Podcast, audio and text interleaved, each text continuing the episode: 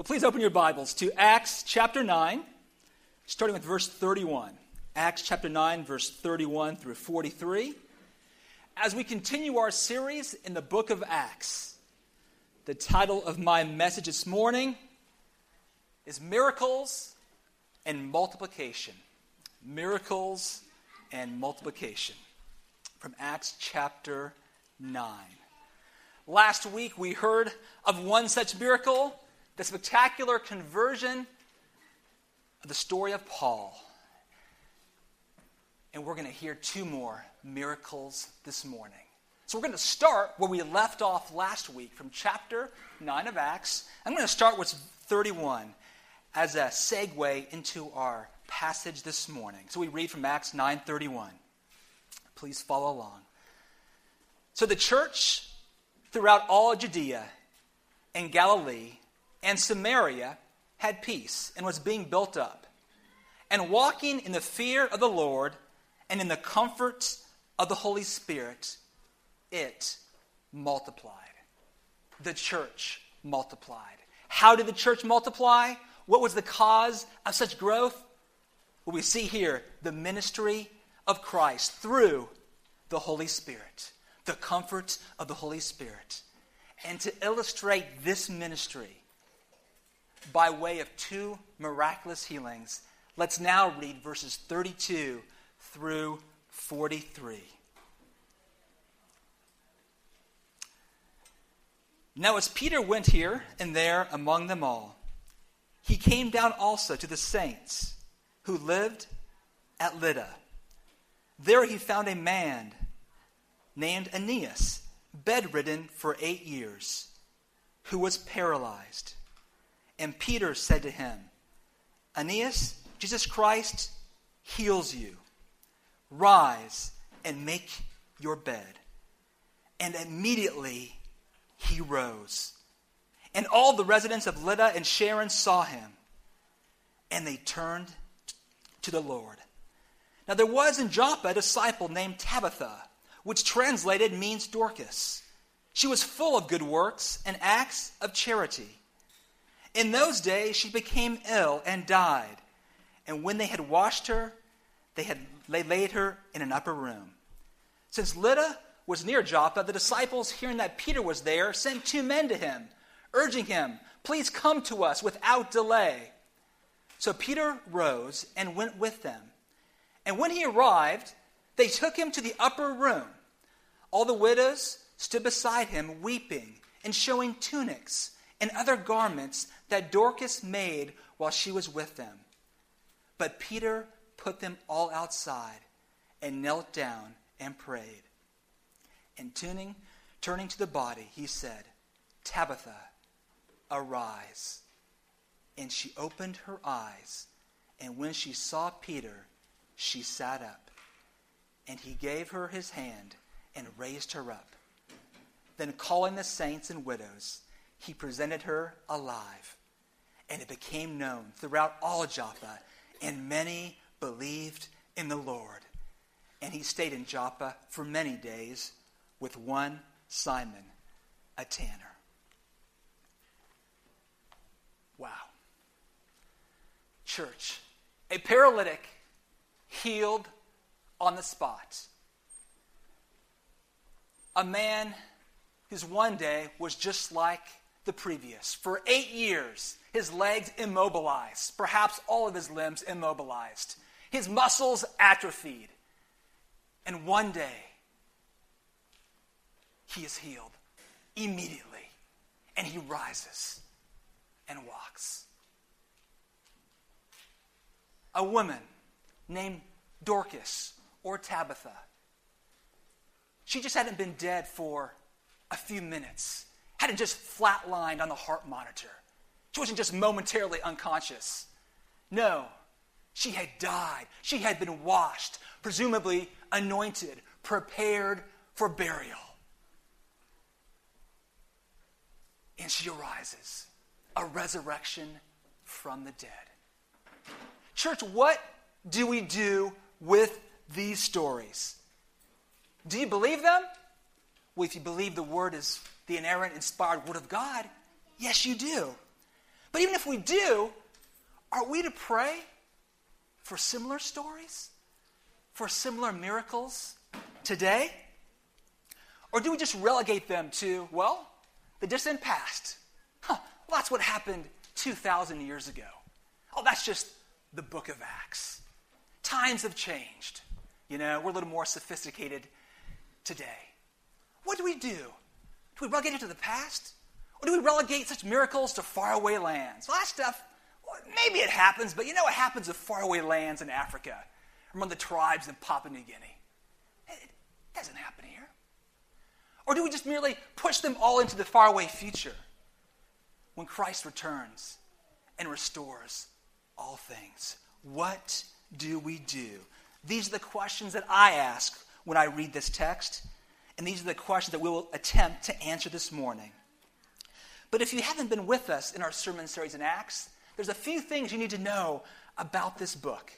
It may be called, as you see in your Bible, the Acts of the Apostles. But I want to tell you, behind the Acts of the Apostles lie the acts of the risen Lord Jesus. And nowhere is this made more clear than Acts chapter 9.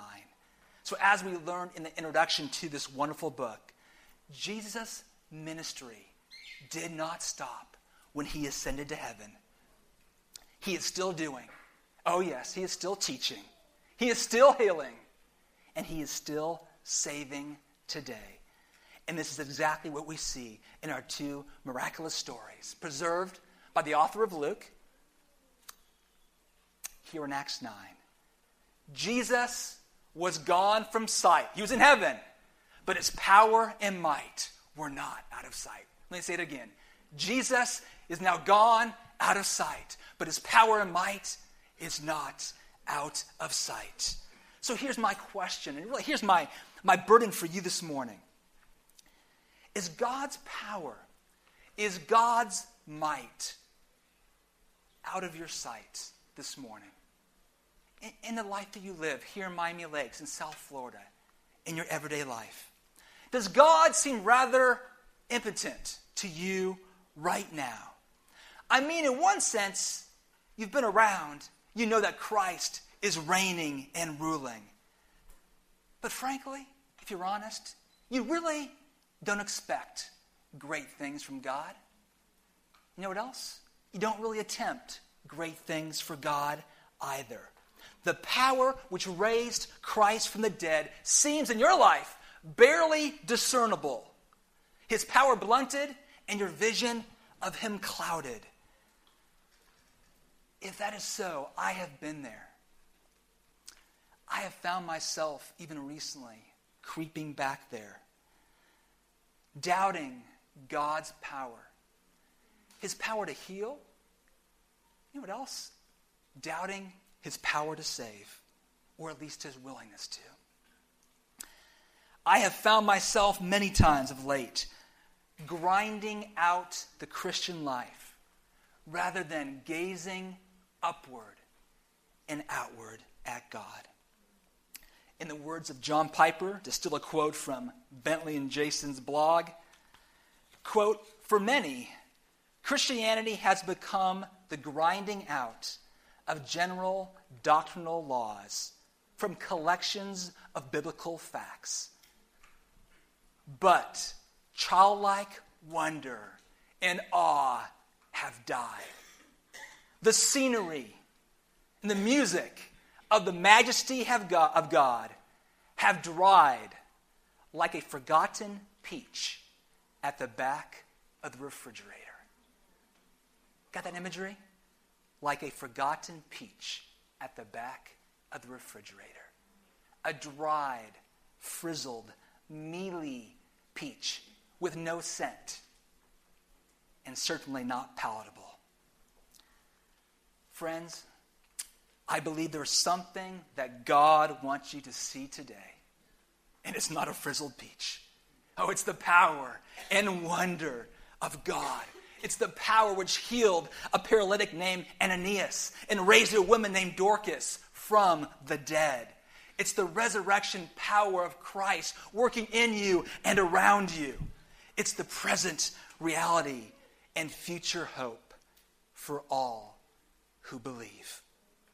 With that in mind, let's pray now. Let's not pray as it's just a, a mere formality. It's what we do before we get into the main part of the service. No, there's something we need. There's something that I need this morning. It's to have the eyes of our hearts enlightened. For if God does not enlighten the eyes of our hearts, these words will bounce back unaffected by them. Oh, may it not be. May God, may the risen Christ do his work this morning.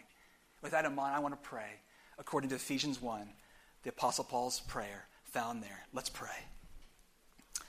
Oh Lord, I pray this morning that you, the God of our Lord Jesus Christ, the Father of glory, may give us a spirit of wisdom and of revelation in the knowledge of you, having the eyes of our hearts enlightened, that we may know what is the hope to which you have called us, what are the riches of your glorious inheritance in the saints, and and what is the immeasurable greatness of your power toward us who believe, according to the working of your great might that you worked in Christ when you raised him from the dead and seated him at the right hand in heavenly places, far above all rule and authority and power and dominion, and above every name that is named, not only in this age, but also in the one to come.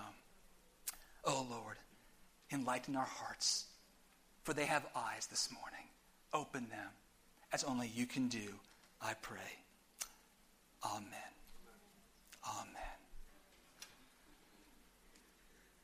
Well, as I was talking there, I just saw one other couple I had to say hello to. I was a miss. I got to do it. Rolando and Lisa, back from the Dominican Republic. Welcome, guys. Rolando is here, went to our Cyber Pastors College, serving our friends, and he is a dear friend. So is Lisa. So, guys, thank you. I'm sorry I missed you earlier. I just want to, uh, didn't want to tempt you to stumble there. Oh, oh, great. Well, I have two points this morning derived from the text. And they're simple. It's this the power of the risen Christ, number one, is the power to heal. And number two, the power to save. The power of the risen Christ, the power to heal, and the power to save. Let's look at point number one the power to heal. Well, as mentioned at the beginning, Christ has ascended to heaven but his ministry continues, as we see here in the book of Acts, and that includes his healing ministry. You see, whereas Christ's ministry was once personal and public here on earth, we now see in this very book, the book of Acts, that it is exercised through the Holy Spirit and by his followers. In particular, in our case today, the Apostle Peter. And for good reason as we'll see in a moment. Yes, Christ is still ruling, he is still reigning by his Holy Spirit through his disciples. As we read in verse 32, Peter now is on the move. He's obviously been busy since he last showed up in Acts 8, where we found him laying his hands on the Samaritans that they would receive the Holy Spirit. Well, in our text today, Peter is on a northwest trade route from Jerusalem, about 30 miles away, northwest to the town of Lydda. And then from there, he's on his way further northwest to Joppa and to Sharon, to the plains along the Mediterranean coast. He's a busy man.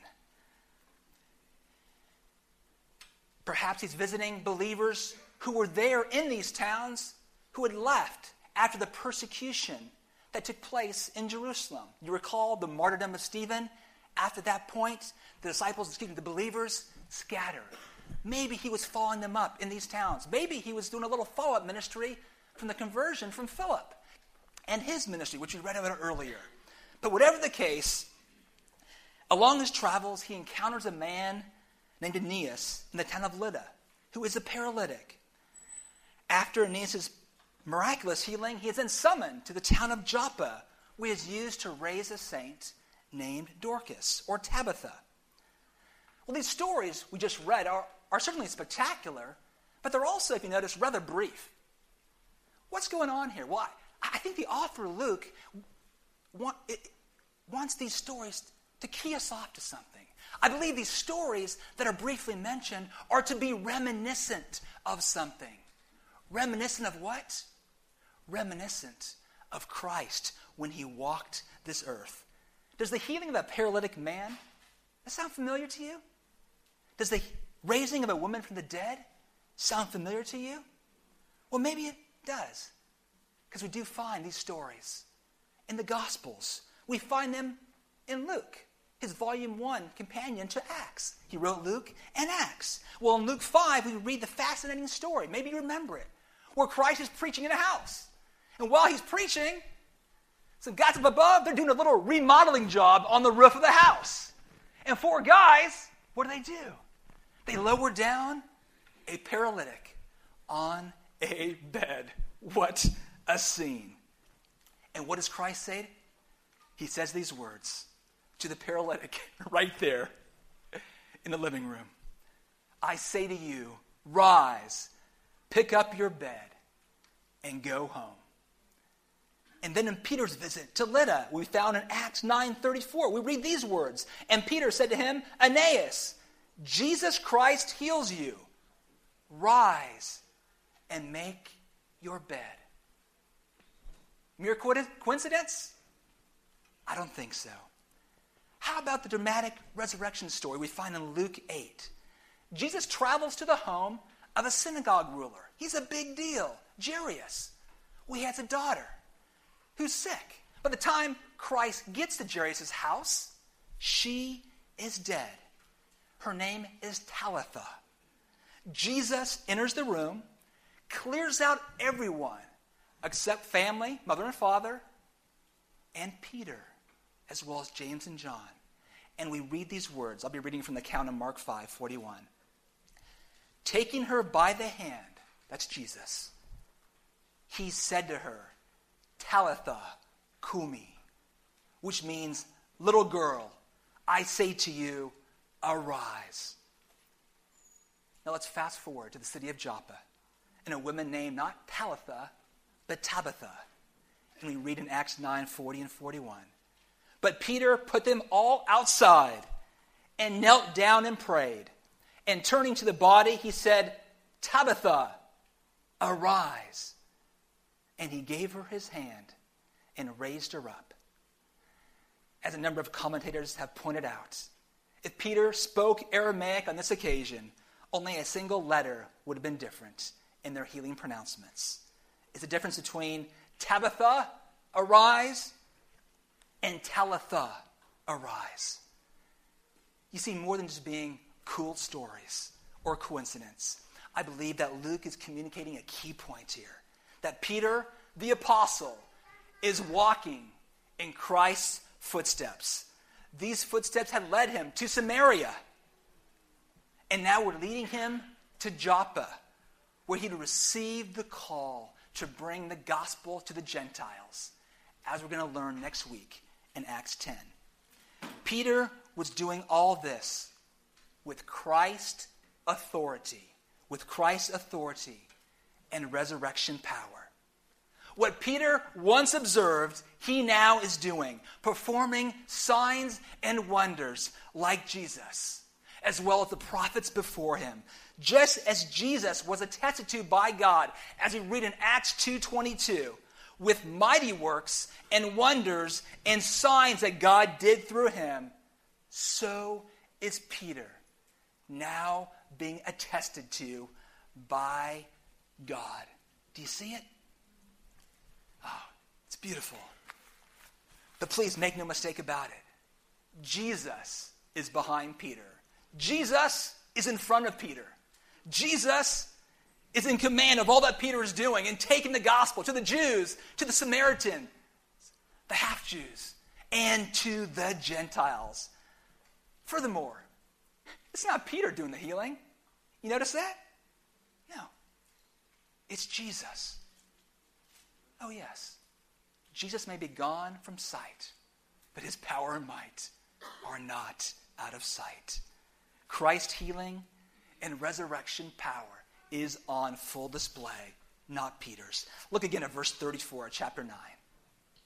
And Peter said to him, Aeneas, Jesus Christ heals you. Rise and make your bed. That's amazing as it is clear. Jesus wasn't a mere example, he wasn't a mere inspiration for Peter's ministry. No, he was the very power.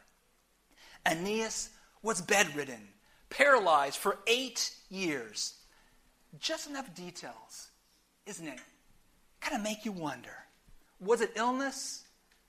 Or was it perhaps a sudden accident that had occurred?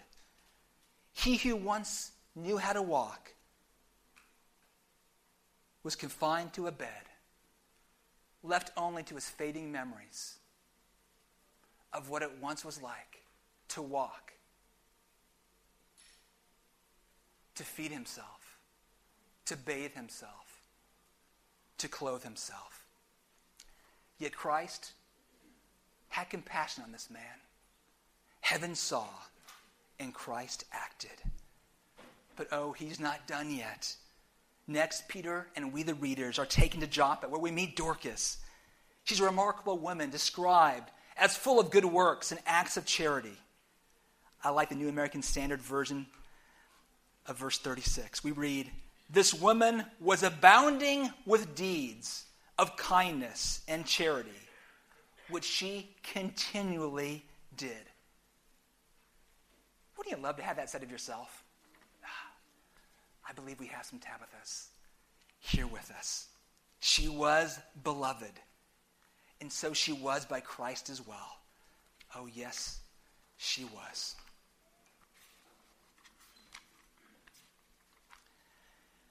Let's just step back for a second and put ourselves in this scene.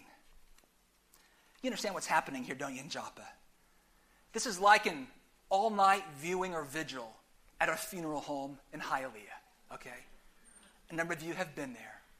Perhaps you've had loved ones who have passed, and that's why you were there. Peter enters the home, and there is mourning. The place is packed. I imagine it was hot and stuffy, like it is in here this morning. It's not just packed with family, it's packed with friends, those whom Tabitha's life had greatly impacted especially widows. It is clear that she is loved by many, and the people are there. And they're dressed up. Some may be in suits, some may be in black dresses, so to speak. But the women, what they're wearing isn't just any black dress. No, they're wearing the very garments that Dorcas had made them. And they're undone. There's no joking and laughter going on in this funeral home. There's weeping, there's tears. And Peter enters. He enters the funeral home and he sends everyone to the lobby or out into the parking lot. And he goes into this room where Tabitha lie. And what does he do? He kneels down and he prays. What did Peter pray? Oh, I can imagine he had to be emotional himself. Perhaps he was pleading for Jesus Christ to heal him. Maybe he was also praying and asking, Lord, is this your will that Tabitha be healed? And then he rises and he looks at Tabitha in the face, in the eyes, and says, Tabitha, arise. At that moment, I don't believe Tabitha just heard the words of Peter. I believe that she also heard the words of the risen, living Christ. The words of Jesus, who on that Easter morning was in the garden, who saw Mary Magdalene, who did not recognize Jesus, thought he was a gardener. And Jesus looked at her and said the words, Mary. And at that moment, Mary's eyes were open. She saw the living Christ, the same Jesus who looked into the eyes of the little girl Talitha and said, Talitha, arise. It's Jesus working through Peter. It's the resurrection power of Christ. When Peter says, arise, it's the very same word used to speak of Christ's resurrection from the dead, both in this account and when Aeneas is raised as a paralytic. Arise in the resurrection power of Christ. Do you see it? The risen Lord Jesus is now raising Tabitha from the dead. But perhaps you read this and say, that's great. But that happened 2,000 years ago. People don't rise from the dead anymore. And miraculous healings only happen on Christian cable networks and television. I understand, I understand that you may be skeptical. But don't let that shrivel your peach, okay? The peach in the refrigerator, remember that? Yeah. Don't let it shrivel your peach. Oh, after Pentecost, the early church prayed both for boldness to preach the gospel and for God to grant miracles to accompanying its preaching. They cried out to God, as we learn in Acts chapter 4, verse 29 and 30. They prayed this. And now, Lord, look upon their threats and grant to your servants to speak your word with all boldness while you stretch out your hand to heal, and signs and wonders are performed through the name of your holy servant, Jesus. Huh. Church, should we pray anything less today for the glory of God? I don't know who the disciples were who summoned Peter to come to Joppa where Tabitha lie. But you know what? I want to be more like them. One commentator suggested that Peter may have been summoned to Joppa to pay his respects to such an esteemed saint as Tabitha. Really? Was that why Peter came to Joppa? To give a eulogy? I believe that too easily dismisses the true intent and prayer of the disciples. See, it's clear that Tabitha had already been washed. She'd already been, by custom, prepared for burial. But she wasn't buried. She was laid in an upper room for viewing. Why? Because I believe that they believed that Christ could raise her from the dead. They were seeking a miraculous intervention of God for the one they so dearly loved. But you say, yes. But they didn't pray. Well, they may have, but they were summoning Peter. And Peter's passed away. As a matter of fact, all the apostles have passed away. And you say, so who's going to do all the healing? I say, the same person Jesus. Jesus. Furthermore, if I'm reading my Bible correctly, apostles never had a monopoly on miracles. No, God has the monopoly on miracles. And he appoints miracles and gifts of healings as he chooses. Look at Stephen.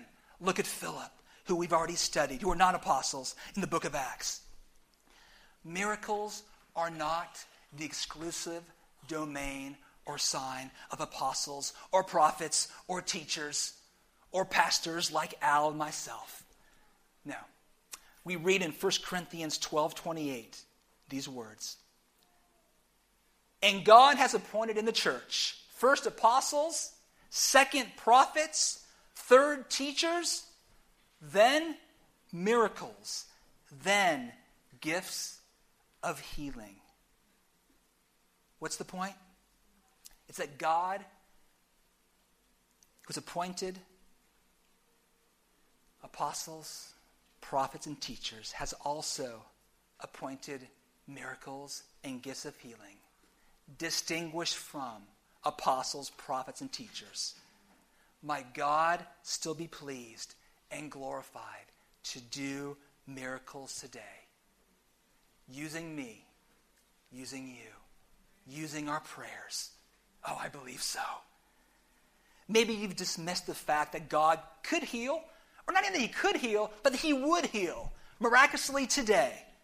But it's not so much out of biblical persuasion or conviction but simply out of lack of observed experience. You've simply never seen it. And frankly, you deem all accounts that you have heard as a little spurious, as false. Or maybe just afraid to ask and to be disappointed again. Perhaps you think it's rather a little unsophisticated to ask for any type of radical, immediate healing. I mean, especially in the days of doctors. Certainly ludicrous or naive to ask that God would raise someone from the dead.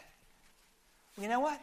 If that's you, maybe that's just what you need to do is to pray for such healings and miracles. I'm not saying that God will answer your prayer in the affirmative. I'm not saying that you can just go and claim it in the name of Christ and every person will be healed or raised.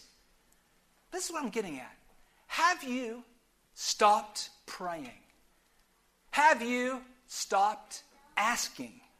Have you stopped believing? Or perhaps you never have. I think the words of Wayne Grudem are helpful here. He says this And we should certainly not be embarrassed to talk about miracles if they occur, or think that a non miraculous answer to prayer is better. Miracles are God's work, and He works them to bring glory to Himself and to strengthen our faith. When we encounter serious needs in people's lives today, it is right for us to seek God for an answer.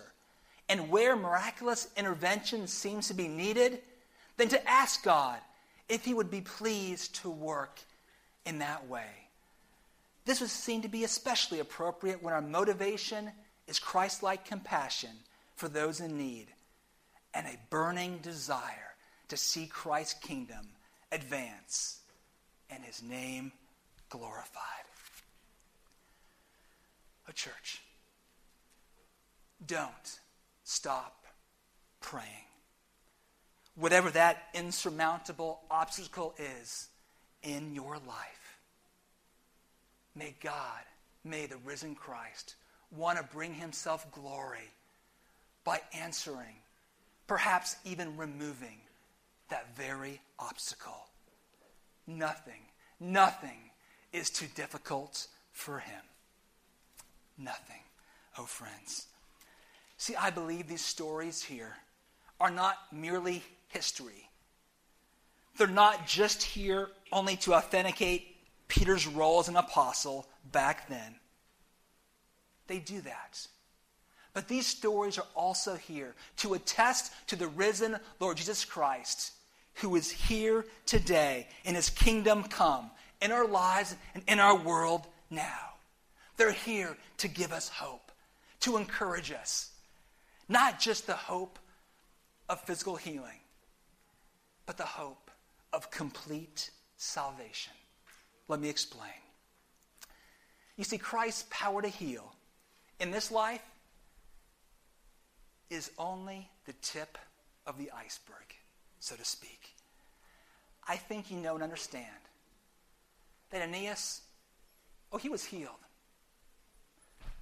But his limbs gave out once again. I think you understand that Tabitha, her heart did fail her eventually, once again.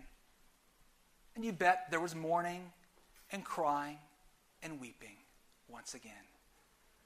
But it wasn't a mourning and it wasn't a weeping without hope. These miraculous healings, these signs and wonders performed by Christ through Peter, the tip of the iceberg.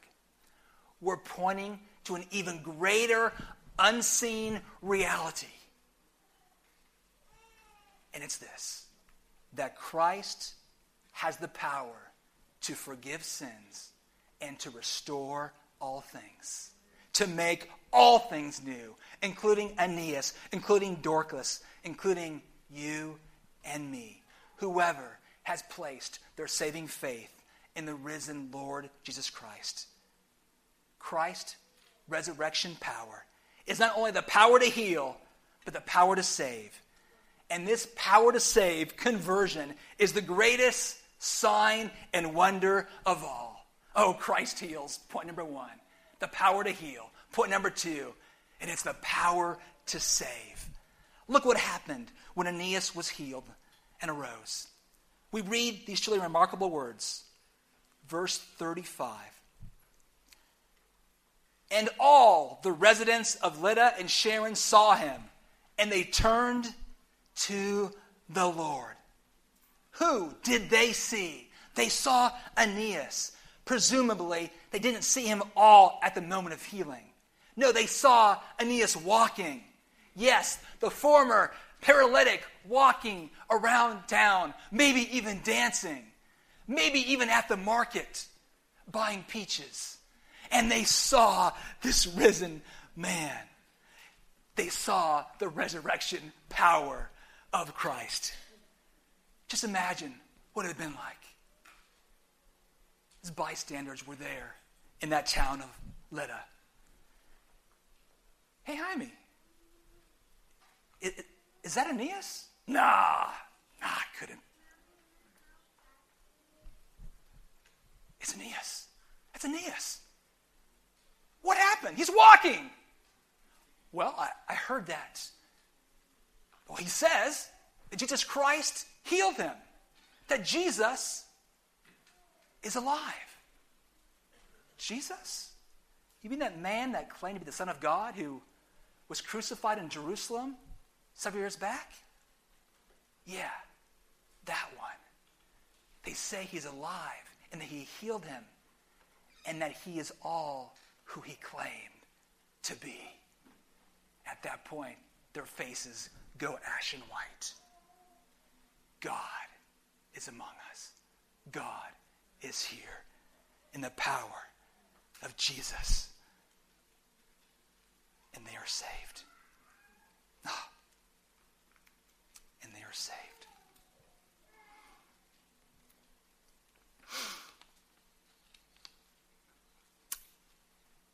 How many were saved? It says all.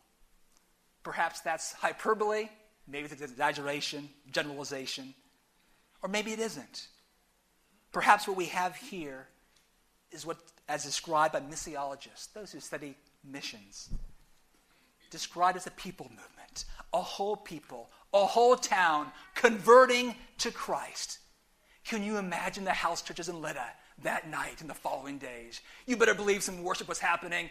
These houses were rocking. Aeneas had been healed. Christ is reigning and ruling, and he's alive. He's come to heal and, yes, save. And the whole town comes to believe in the risen Lord Jesus. Oh, Jesus may be in heaven. He may be gone from sight, but his power and might are not out of sight. He's healing. Yes, he's saving. For that is what Christ incarnate came to do. Remember the story of the paralytic that I mentioned earlier in Luke 5. What did Christ first say to the paralytic when he lowered when he was lowered down through the roof? What were Christ's first recorded words when he saw the paralytic? They were not be healed. They were not rise, take up your mat or bed and walk. No, what Christ said at that moment was even far better and far lasting. It was the greatest miracle of all. He said, Son, your sins are forgiven. Let's pick up that narrative in Mark chapter 2. I'm going to start with verse 7. Christ's words. Why does this man speak like that? They're asking after seeing this healed paralytic and hearing this pronouncement. Carrying on. He is blaspheming. Who can forgive sins but God alone? And immediately Jesus, perceiving in his spirit that they questioned, thus questioned within themselves, said to them, Why do you question these things in your hearts? Which is easier, to say to the paralytic, Your sins are forgiven, or to say, Rise, take up your bed and walk? But that you may know that the Son of Man has authority on earth to forgive sins, he said to the paralytic, I say to you, arise, pick up your bed, and go home. You see, Jesus' healing of the paralytic attested to a greater reality that Christ is Lord, that He is God, and only He can forgive sins. It's what the residents of Lydda came to believe when they saw the healing power of Christ in Aeneas. It's what the residents of Joppa came to believe when they heard the undeniable news of Tabitha, who had been raised from the dead. For we read in Acts 9, verse 42, and it, referring to Tabitha's miraculous resurrection, became known throughout all Joppa, and many believed in the Lord. Borrowing the words of Acts 9:31, which we began with this morning, the church multiplied. Miracles and multiplication. And no doubt this, these miraculous healings, which led to the church's multiplication, were accompanied by the proclamation of the gospel of Jesus Christ, to which they attested. Although we don't have record of Peter's teaching in these towns, we know that the gospel was proclaimed to the residents by their very response. They believed, they put their saving faith in the Lord. Church, the only proper response to any such miracles as we've read today is to turn from our sins and to embrace the risen Lord Jesus Christ. When Peter was used to heal the lame man back in Acts 3, he didn't just pronounce healing, salute the crowd, and go home. No, he did something else. And these are his words found in Acts chapter 3, verses 19 through 21. Peter said this after healing the lame man.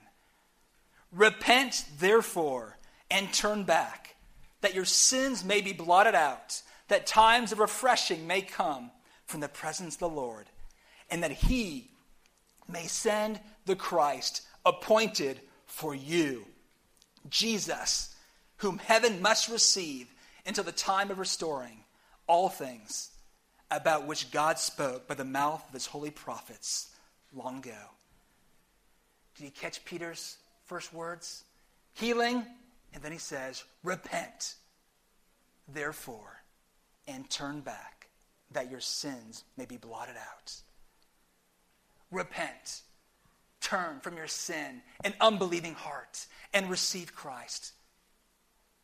Who else can forgive? Who else can blot out sin? Who else can heal you from the inside out? Who else can take your dried up peach in the back of the refrigerator heart and make it alive to Christ? Who can take that nearly extinguished wick of your life and make it burn with passion that you may live for someone and something greater than just yourself? Only Jesus.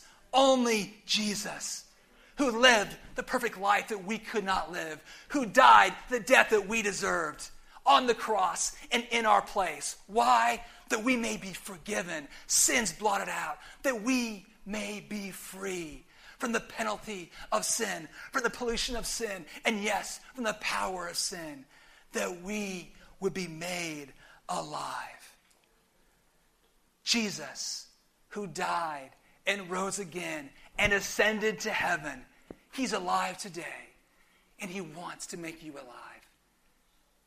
If you are not a Christian, if you are not a believer here this morning, oh, turn to Jesus that you may know His presence and power in your life, that you may know times refreshing. Oh, that you would know it for the very first time. And if you are a believer this morning, which most of you are, my prayer is that you would not doubt God's goodness, His power, nor His presence. That you would believe, perhaps believe once again, that God can move mountains. Oh, you would believe you see in Christ. Sickness, disease, illness, malady is not the end of the story. And death is not the final word. Every healing, every miracle reminds us of that. There is a day. Oh, there's a day coming. That day in the words of Peter in Acts 3:21, when Christ will come restoring all things. When he will make all things new. On that day, every person who has placed their saving trust in Jesus Christ we raised from the dead and completely healed, given glorified bodies. And we will dwell with him forevermore. On that day, there will be no more Aeneases. There will be no more paralytics. There will be no more accidents. There will be no more disease. There will be no more pain. There will be no more Tabithas in the upper room. There will be no more weeping. There will be no more mourning. There will be no more sin. And there will be no more death. Is that your hope today, Christian? May it be.